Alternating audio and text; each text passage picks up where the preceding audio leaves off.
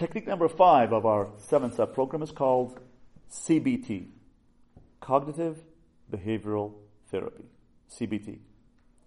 We have cognitive distortions.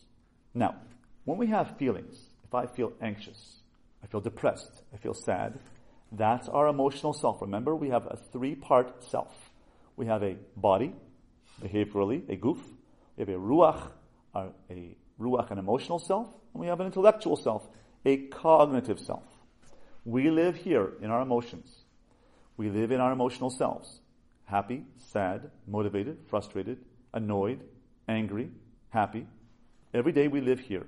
We can either choose to go down into our gravity and act on them and be angry and snap at somebody, or go up to my mind self, go against gravity and say,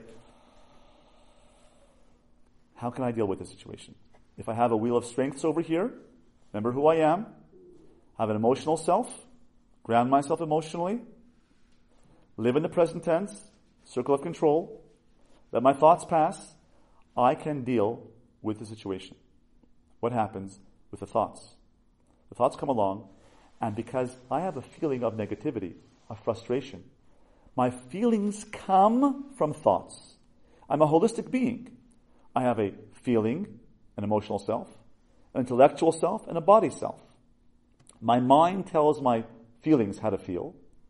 I think a certain way, and I emotionally feel that way because of my thoughts. And then I act on them by being angry or slapping someone, God forbid, or being negative or sleeping away the day, my body. But it starts here. My mind affects my feelings, which affects my body.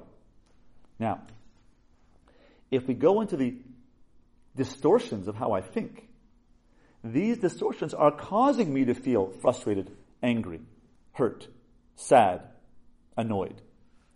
So I have to be aware of my emotional self here and ask myself the following question. What is the cognition, the thought, which is causing my emotional state? Let's say I'm worried. So I'm worried about what? I'm worried about my mother-in-law coming. So I say to myself, I'll never succeed with my mother-in-law. So I'm worried and I get butterflies in my stomach and I feel nervous and frustrated. The reason is because I'm saying something in my mind to myself, which is causing me to be worried and having butterflies in my stomach. What am I saying? I have to identify, uncover in my subconscious mind what I'm actually saying to myself, which is causing my emotional upset. What am I saying to myself? I'll never amount to anything in my mother-in-law's eyes. Now let's analyze that statement. Is that all or nothing thinking? Black or white thinking? I'll never amount to anything in her eyes? Yes, because I could change. I could be improve. I can improve myself. I could try to do better. I can deal with her with finesse. It's not true that I'll never be good in her eyes. So I am guilty of thinking that way, which is causing my emotional upset because I am thinking in a distorted way. This is called a cognitive distortion. All or nothing thinking or black and white thinking is called a cognitive distortion. Number two, am I overgeneralizing from that one situation two years ago when I messed up with my mother-in-law? And I'm saying, well, all situations will be like that? Yes, I am. I'm overgeneralizing. I'm taking one incident and I'm blowing it out of proportion and I'm saying all the situations will be like that. That's overgeneralizing. Am I maximizing negatives? Yes. All the negatives that she said on that trip that she had two years ago when she came, right? I am focusing on the negatives. But there were some positives, and I am minimizing the positives. So this is distortion because I'm littling, belittling, making small, minimalizing the positives, and I'm maximizing the, the negatives. I'm saying it was a horrible, terrible trip. So I awfulize. I use terrible words like it was horrible, it was disaster, it was tragic, right? And I freak myself out with those negative, with that negative language. Number five, Am I a fortune teller? Every future event is going to be like that first one. Now, as far as I understood, Nevi'us prophecy ended at the end of the second Beis Hamikdash. Time of the second Beis Hamikdash. So why am I still fortune telling, saying that in the future I'm always going to be bad in my mother's mother-in-law's eyes. I'm fortune telling. I'm not a Navi. I can't be a Navi. I can't tell the future. Stay in the present. Six, labeling. I am a failure. I may have failed last time, but I am not a failure. Right? I'm labeling myself. I'm personalizing the event by saying to myself that I am a failure. I'll always be a failure. Right? I didn't do well in that job. I'm a loser. No one's a loser all the time or a failure all the time. We make mistakes.